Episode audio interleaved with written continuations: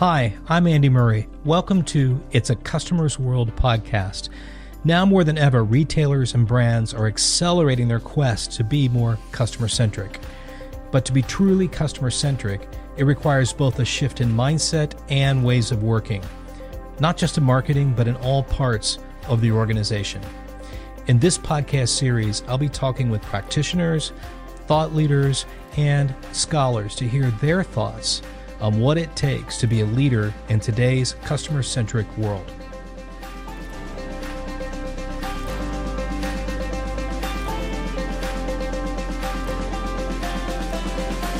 Hello, everyone.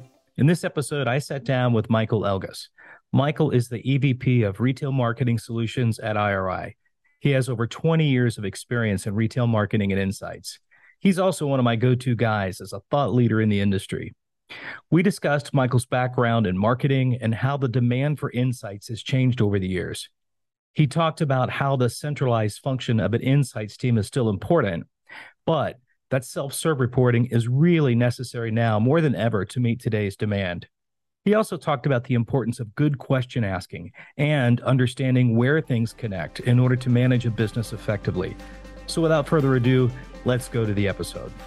Perfect. It's great to see you, Andy. I think uh, some of my best stories come from the work we did together at Walmart, um, particularly when we were, you know, hashing a new creative direction, and there were lots of opinions and things to sort out. But uh, I spent 10 years in retail, as you know, led the category management team at uh, Walmart marketing. And then about seven years ago, I, I went on the quest, the big data quest, because I was really fascinated with this idea of connecting advertising to consumers and their behavior. So joined IRI and have helped build out our, uh, our what I call marketing practice. It's part of our media group but uh, we help retailers understand their customer behavior. We try to help them be more relevant and uh, put some more stuff in the basket.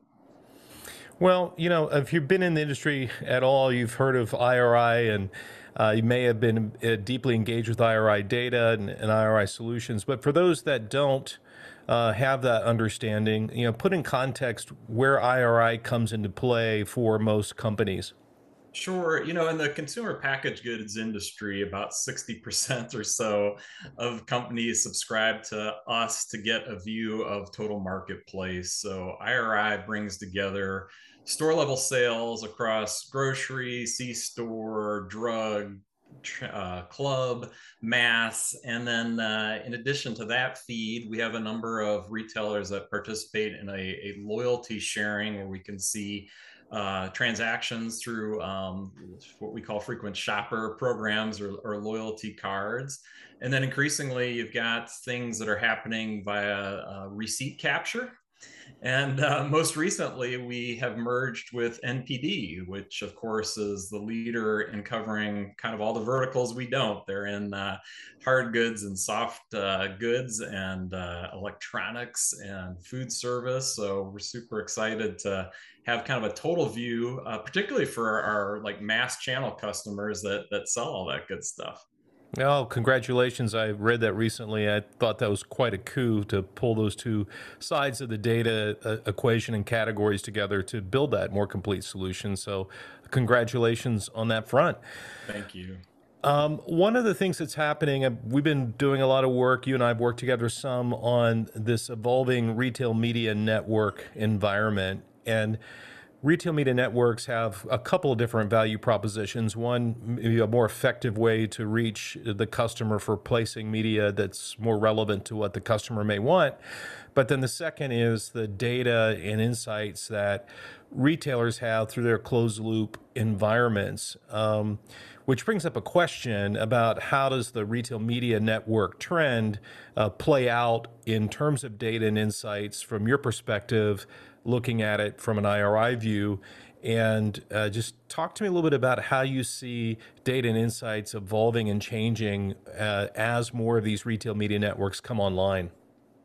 Well, I, think it really does give you an opportunity to put the customer first. Um, that's a mantra, I think, with a lot of great retailers. Uh, the truth is, a lot of time is spent on category management. So, you know, as you go below Catman to understand customers, and the interaction you start to see where you have groups that are underserved you start to see where you potentially have things that are, are redundant and uh, I think the big promise of retail media, to be honest with you, is relevancy. Because if I can start to think about the customers that want to hear what I want to talk about, then you know everybody wins because the consumer gets something either new or better, the retailer sells more, and uh, everybody is growing their business, right? Yeah, that's true. What um, one of the things I've noticed, and you and I've worked on a little bit, is just getting good customer data inside of a retail ecosystem. It's not an easy challenge because customer data, you know, sits in so many different places. And let's face it, most retailers are not built on data science uh, practitioners that uh, a company like IRI uh, has been, you know, built upon. So, I mean, what are some of the challenges that retailers have to work through to get good customer data? Well, I think your first point is a really good one in terms of bringing things together. Um, our company grew because we had to build a platform to do a couple things. We had to cleanse data because oftentimes retailers have different systems with uh, limitations, and we had to harmonize views across you know geography and brand and and category alignments. And so we've been pretty f- successful i would say in bringing together supply chain and store level.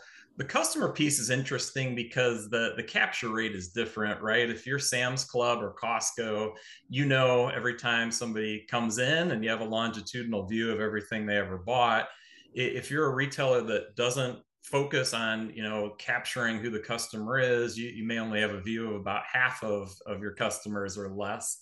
And so then you, you have to make some assumptions or, or fill in the gaps. And that's you know kind of where our company comes in. Some of that can be done with with data science and understanding groupings of transactions even if it's not a known customer. And then of course uh, there are places like receipts and other places where customers are willing to submit information um, if there's a value proposition. So I think the future is there'll be more data uh, to work with. And so it'll be even more important to be able to align that and uh, simplify it so people can use it. Yeah, I think that's a key word simplification. Um, from my experience being at ASDA, we had quite a lot of uh, insights, but sometimes it felt like we had a poverty of insight and there's a difference, I think, in, in doing that. You can really get uh, overwhelmed with customer data and the amount of it when you start working at scale. How do you um, look at simplif- simplifying and getting to insight versus having an abundance of insights? Yeah, I, I, think the starting point is democratizing it, right? I, I, think in the past, the approach was you have a, a core function within the company that cranks a bunch of data and, and provides what people need. I think the future is, you know, predictive, right? There, there's certain business questions that you're going to continue to ask. And there's certain things that can be solved with rules, right? I, I know if something isn't moving in the store, I may have an out of stock issue, and that's an easy flag the, the harder piece is what you know companies like ours are trying to do with with ai and machine learning to say you know there are certain things that are going to create questions and so we ought to be able to predict what some of those are and I think you'll see less of people doing what you and I used to do, which was look at the Monday morning report, you know, and, and yeah. get a good history of what's happened. And instead log on to a dashboard that's more about your alerts, right? Where, where are you not serving customers well? Where do you have, you know, pricing issues, distribution issues, all the things a retailer has to think about, but hopefully served in a way where you're spending time addressing the issues, not, not looking for them. Hmm. Many believe that uh, it's just going to be too impossible to predict customer behavior, human behavior, because we're so mercurial in so many mm-hmm. different ways. Um, what are you guys learning about the ability to predict human behavior? Well, I think we kind of have it easy in consumer packaged goods because we do tend to be creatures of, of habit. You know, Good point. if you enjoy Cheetos last week, there's a good chance you're going to be wanting some next week. So some of it's easy. I, I, think the the piece that I've always thought was very interesting was this idea of kind of unique reach and frequency, right? How do you drive apart things that looks like substitutes but really aren't because they they either hit different need states or you know maybe are, are some that are for every day and others are for special occasion or, or what have you. And so that that's that's a piece that I'm very interested in because I think if we could get better at that, we would at least look like we were more predictive because we'd start to understand the decisions underneath the buy, and that that allows you to either be more proactive or maybe actually predict what's going to happen. Mm. Well, you brought up the word measurement, I think, in there along the way, and you start talking about reach and uh, things that might be considered KPIs for companies. Uh, clearly, with retail media networks, return on ad spend, now incremental ROAS or ROI, tended to be the key KPIs you're looking for to become more relevant to the customer. Um, talk to me a little bit about the measurement space because uh, CPM, cost per click, you know, the world of trying to reach consumers uh, has loads of KPIs. And if you were building a dashboard, yeah, how would you think about the the way the customer should be looked at from a measurement standpoint? Yeah, I think for a campaign window, Andy, incremental sales is true north, right? And so a lot of our measurement products are focused on establishing the right control groups, so you have the right baseline. You know, the, the, challenge back to your Cheetos is, uh, you know, Frito Lay is going to sell Cheetos. The question is, did they sell one more bag of Cheetos than they would have sold otherwise? Mm. And that's the question we're trying to answer: is was it an incremental sale? What I find really interesting about retail is you've got a longitudinal view of the customer. So I think the future is more lifetime value because I know past the campaign window what you continue to buy. I know from your history what you may have switched to or from, rather. And so I think the opportunity is to think about it in terms of customer acquisition right? So you've got a goal for the campaign that's probably return on ad spend, but then you also have this longer window to say, you know, how did I change people's hearts and minds? Did their behavior change? And if it did, then you know return on ad spend is short term focused versus you know locking somebody into enjoying a product ongoing hmm. and so that's that's what we're thinking about with the the retailers uh, you may be already working on this I'm, I'm sure you are but i guess it's more than just the return on ad spend, but then what caused it? Uh, and you start looking at attribution, multi point attribution, multi touch. Mm-hmm. Uh, how does that get uncomplicated uh, going forward?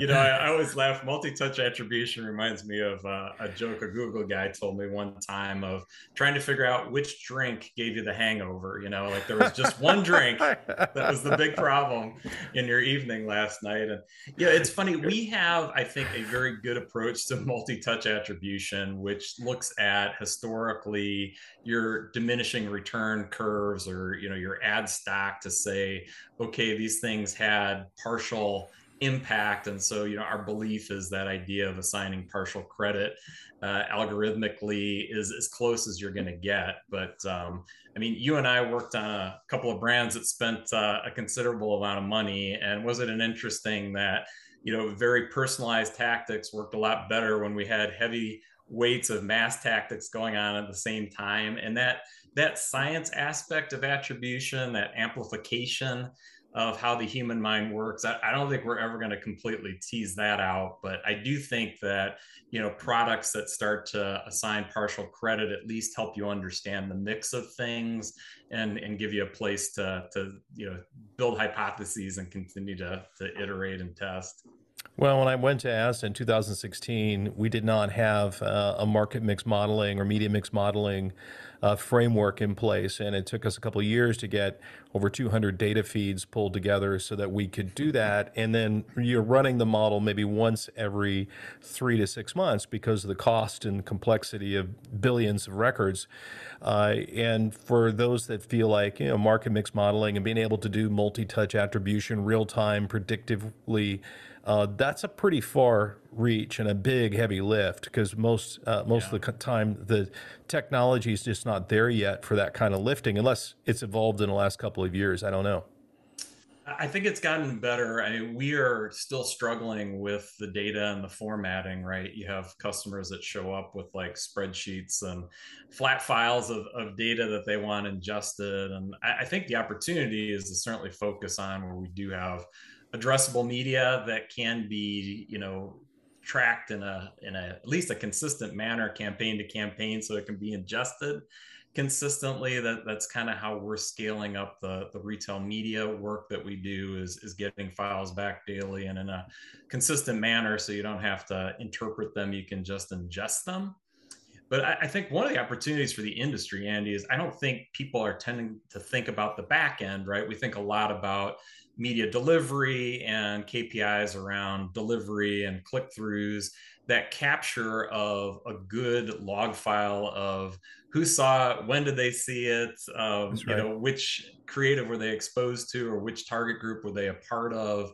You know, I think we're more advanced in digital. Um, you know, getting there now with with video and connected TV. But uh, it would be great if if all media was was able to be captured in that way. It would allow you to do a lot more data science.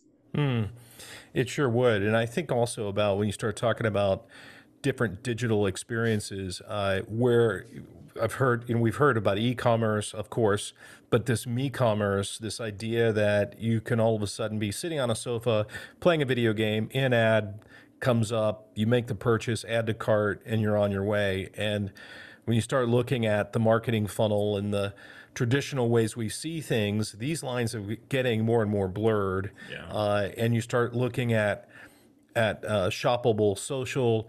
Uh, you know, how do you see that transition where almost any media touch point is a complete a journey from beginning to end. Yeah, that's a great point because I, I, think there's been a lot written about the traditional funnel is dead, and I, I, think that's true. You're not marching through this linear path of you know awareness to purchase. Um, that said, I think products are very different in terms of you know what kind of nudge it's going to take to engage you, and so you know mm. we tend to approach every uh, problem as if we're selling a mercedes benz or something that's going to take you know all sorts of research and the truth is there there's you know those impulse buys now being delivered to my couch as you said where the price point is low if the friction of trial is is low like it's pretty easy to just say yes i'll give that a go and i think it is possible to go from not being aware to purchase in you know a, a 30 second 15 second ad. So it's a it's a really interesting marketing challenge. Hmm. what has surprised you uh, now that you've been in the data space for the last seven years that uh, uh, you found interesting or didn't know before regarding the consumer? Any any big surprises that uh, kind of emerged in either trend form or specifics well, we could probably fill a, a, podcast of the things I didn't know when I when I started, but um, you know, I, I, think a couple things that I find interesting um, that those tipping points that you were talking about um, with being able to predict what is going to happen with consumers is you start to peel the onion a lot of times there's life changes that you're unaware of right that happen with consumers mm. and uh, i think the probably best documented one is, is having your first kid where all of a sudden you know not only are you buying things in the baby category, but you're recognizing that you may not leave the house for the next six to 12 months. And so you all of a sudden need a bigger TV and, you know, more comfortable chairs or whatever. And uh, I think we've, I've started to see more of that because I've had years now of seeing, you know, syndicated research combined with, with custom and, uh, you know, attitudinal type of, of work being brought in. And one of the fun things about um, our company is we're, we're kind of an open platform in that you know we provide data to others uh, people provide insights and do things with with uh, you know in partnership with us and so you start to get views that uh, are just very different. And so you know we work with some folks that do interesting things around location around you know influencers and how that works around um, you know which creative is resonating based on you know everything from eye tracking to just you know tremendous numbers of iterations that you can put machine learning against. So what I've seen is there's a lot of questions that seemed unanswerable that actually do have, you know, ways to to get deeper learnings on, and I, I really enjoy that stuff because it it starts to unlock a little bit about human psyche and you know why we are who we are and what makes people so interesting in general. Well, uh, there's a lot to be said about understanding the humanities, and I think you know most uh, marketing MBA types uh, probably could spend a bit more time understanding the humanities because it gets you the why we do what we do, right? And you start coupling that with rich data, and all of a sudden the the human story becomes a bit more interesting and understandable uh, when you study that and put it together. Uh, so, Mike, it's a Herculean lift sometimes to get all the right data and be able to do the proper uh, analytics to have a story to tell it's another thing to tell the story. And when you look at data and storytelling, how does IRI look at the, the, the telling of the story so that people could understand that? How important is that uh, alongside the ability to actually, you know, find the insight?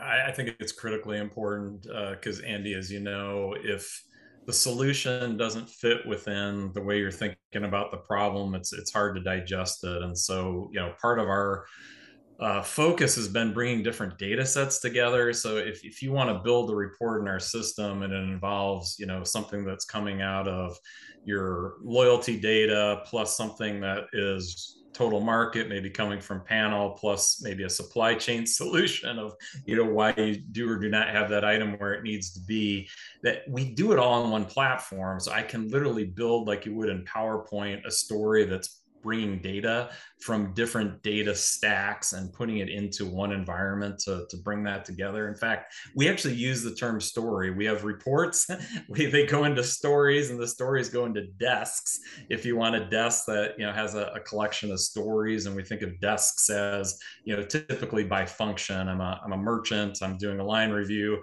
I'm going to go to that desk and I'm going to pick the stories I need for the new item launches and for the items we're thinking about discontinuing, et cetera you got to have a framework to, to digest it. So you have had a marketing career before going into this data space. Uh, looking back, you know, now that you've been enlightened with new views of data over the last seven years, you know, what do you wish you knew when you were in a raw, you know, category leading category marketing or whatever, you know, core marketing work you're doing that you know now, but you, boy, it'd have been handy to know that when you were in those core marketing jobs.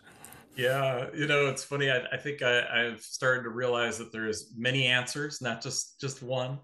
Oh, um, you mean you there's know, more than one? okay. when I when I started my career, I did it with Kraft Foods, and you know they have tremendous discipline to this day. You know, similar to how people think of Procter and Gamble, there was really good process for everything from you know hatching an idea to how things were prioritized and decisions were made. And candidly, we were a fairly financially driven company, and so there was a lot that uh, you know was driven by just on what what has to be true for this uh, this business to actually make money and be uh, profitable. And what I have seen, I think the the farther along I've gotten is there are times where you just have to take a leap of faith and be more like Steve Jobs saying, you know, the customer is not going to tell you how to incrementally get to an iPhone. Like at some point, you're going to have to figure that out for them. And so, you know, I'm fortunate to be in a company where we are taking some risks like that, and we have customers where we do co-innovation, knowing that uh, you know it may or may not be something that's that's scalable or something we want to continue on. But I would tell you some of the um, some of the breakthroughs we've had is when we've leaned in without probably having the right business case, because we just believed based on you know what we knew about the customer and and what um, you know was the vision i guess of where we wanted to get to that we could. And uh, that's that's probably what makes you know a private equity firm maybe a little easier to work for than a uh, fortune you know whatever one uh, cpg or, or, retail. But uh, that that is where a lot of the, the the magic happens in my mind. Yeah for sure for sure and, and it's really difficult in customer centricity type work where you maybe are trying something completely new and you don't have all the facts, the historical data to perhaps make the business case. And so you do have to take a, a leap of faith. You know, speaking of the customer centricity direction. Um, I, I, think it's probably fair to say that a lot of firms like IRI or Nielsen have been historically tilted for NPD type processes, you know, launching new products or looking into new markets.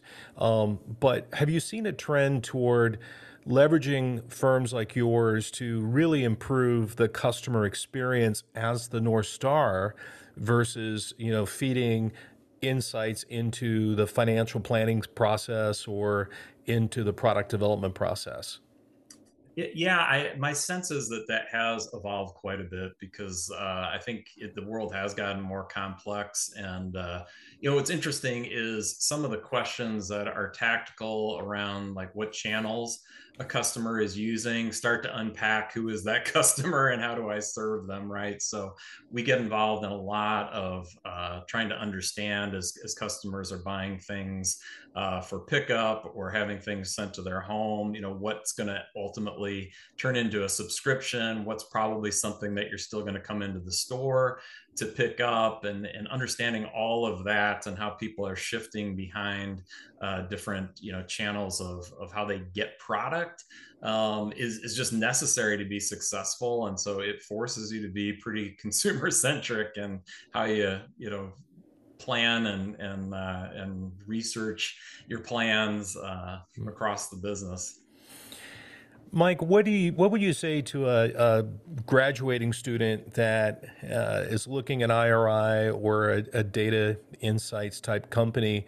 Uh, what would you say to them to best prepare them for a career in this trajectory, uh, or any kind of a career advice as they move into uh, a world that is now um, populated with loads of data sets and uh, the ability to have a good understanding of what data can do and what insights can mean and, the, and how those dots connect is really more important than ever. So, mm-hmm. career advice learn to code. That would be my first uh, piece of advice. And uh, I, I, don't know, you know, honestly, that uh, if you started as a coder today, that would be the skill set that you would need to do um, maybe a more senior level job. But I think understanding how math serves uh, the business and how it solves problems, understanding you know how uh, rules and machine learning work, I think is really grounded in kind of understanding uh, just the the coding uh, behind that. And I do not consider myself a coder or somebody that probably could even you know uh, hang in that conversation, but I've seen enough with uh, a couple of boys that are in college that are, you know, into mathematics and uh, computer science to see the connection points there. So I think that's number one is get comfortable with uh, with data science and, and, the role it plays. And the number two, I, I, love. About ten years ago, I was out at Yahoo and I was in their um, learning lab, and I said to the person that ran their lab, this is just overwhelming to me because you're continuing to make me realize how ignorant I am by exposing me to things I did not know existed. And she looked at me and she said, You know what? The more you're in this space, the more you feel that way. And I feel that way here at the center of, you know, one of the mm. most uh, powerful uh, technology companies and platforms. And so I, I think that that being humble enough to recognize that this technology curve is one you're always going to be surfing and not uh, ever getting to the top of is exciting if you're comfortable with a little bit of ambiguity and i love it because it means i'm never wrong you know there's a chance uh, that tomorrow what i said right. might be true right? Now we're back to one answer again. Um, so how has the demand for insights uh, evolved? Uh, you and i both worked in you know big retail where the insights team was overwhelmed with requests to serve either merchandising with category reviews or uh, executives with business questions. There never seemed to be enough of the insight team to to spread around uh, for the business needs. But uh, what's what's happening right now is is the demand still outstripping the supply of talent and cap- capability, or, or has it caught up? Yeah, no, I think there's always more questions and there are resources to answer them. And you know, the, the clients that are working with us believe in democratizing the data and trying to get it onto the you know desktop of the people that are making the decisions. So I think that centralized function is still super important for where things need to come together and solve some of those enterprise type of, of connection points. But we believe that you know we should be able to deliver reports directly to the end user in a format where they can move towards a decision very quickly without having to do a lot of analysis. And you know we're working on like we call genius script and natural language processing to just make it easier to interact with the data. Because we, we think unless it becomes you know self-serve you're, you're never going to have a chance to resource everybody that needs the data to do their jobs well I, I, take it that that is seen as welcome help to most central teams where they're still centralized teams.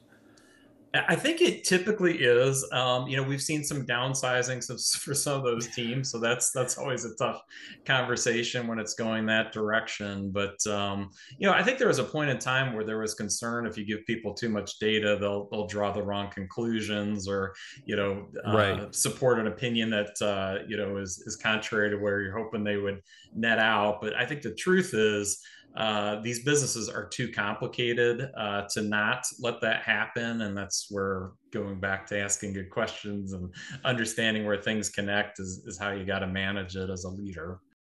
If you were advising a senior executive on, you know, there's probably three, que- you may not know a lot about data science, but but there's three questions you should be thinking about when you're looking at information and data that's new. And part of it like one I would always see as a problem is they the data is not on the right time horizons, and so mm-hmm. I'd be looking at uh, NPS Net Promoter Score or Customer Promoter Score that was used receipt data, and and trying to draw a conclusion because it was posted this month, but that had, that's a lagging.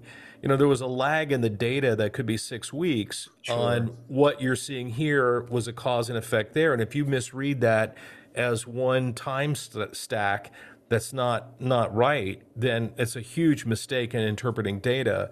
But I'm I'm just curious if there are a set of um, questions that you would advise a senior executive to have top of mind to make them better leaders to ask the right questions about data. Yeah, I think that the process we use is we will get to a blueprint based on a requirement document, and the best requirement documents are driven by actual use cases. So, exactly the example you gave of I need to be able to do such and such with a net promoter score, can't be more than this old, or it won't connect to something else that I'm doing. Like where we've done good due diligence, where the company that we're working with has been able to articulate those types of use cases, it makes my life so much easier because then we understand what the blueprint needs to be to deliver that. And that is the biggest challenge, Andy, I think, is when you get siloed and our system needs to attach to something else. If for whatever reason people haven't felt comfortable sharing what those other systems need or what they can provide, then you do end up in this, uh, you know, post implementation uh, you know, bug fix or, or next project to address those things. So, you know, thinking through what you actually want to be able to do is is the key. And I think as an executive, you should be able to get your team to work with their team to articulate that. And it should be cross-functional, right? It should be at a fairly senior level if it's a major engagement, uh, because everybody should be benefiting I think one of the challenges that you and I both saw and mm. seen across retail is the organizations can be so big that people are solving little problems that should be interconnected. So yeah. there's a bit of, of that uh, change management and team management that uh, is critical too here as much as anywhere. Excellent, Mike. Any last thoughts uh, to graduating seniors in terms of uh, how to approach uh, the career that's in front of them? Well, I will tell you, we definitely need engineers and data scientists. So if you're graduating with one of those degrees, we would love to talk to you. And that said, we also have roles for people that uh, are just good at interpreting data and working with clients to, to help solve problems. So uh, the, the talent needs in, in this space are still very high the other thing I would say is have fun because uh, there is um, a lot to get stressed out about in this day and age. Um, but there's also lots to be joyous and excited about. And, uh, you know, when you do choose a company, find one where you can have a little bit of fun uh, in between uh, doing all that, that hard lifting, right? Outstanding. Thank you so much, Mike. It's been a pleasure as always. Good to see you, Andy. Thank you. That's it for this episode of It's a Customer's World. If you found this helpful and entertaining, I would be so grateful if you could share our show with your friends, and I'd be super happy if you subscribe so you can be updated as we publish new episodes. And if you really want to help, leave us a five star rating and a positive review on Apple Podcast or wherever you listen. It's a Customers World podcast is a product of the University of Arkansas's Customer Centric Leadership Initiative and a Walton College original production.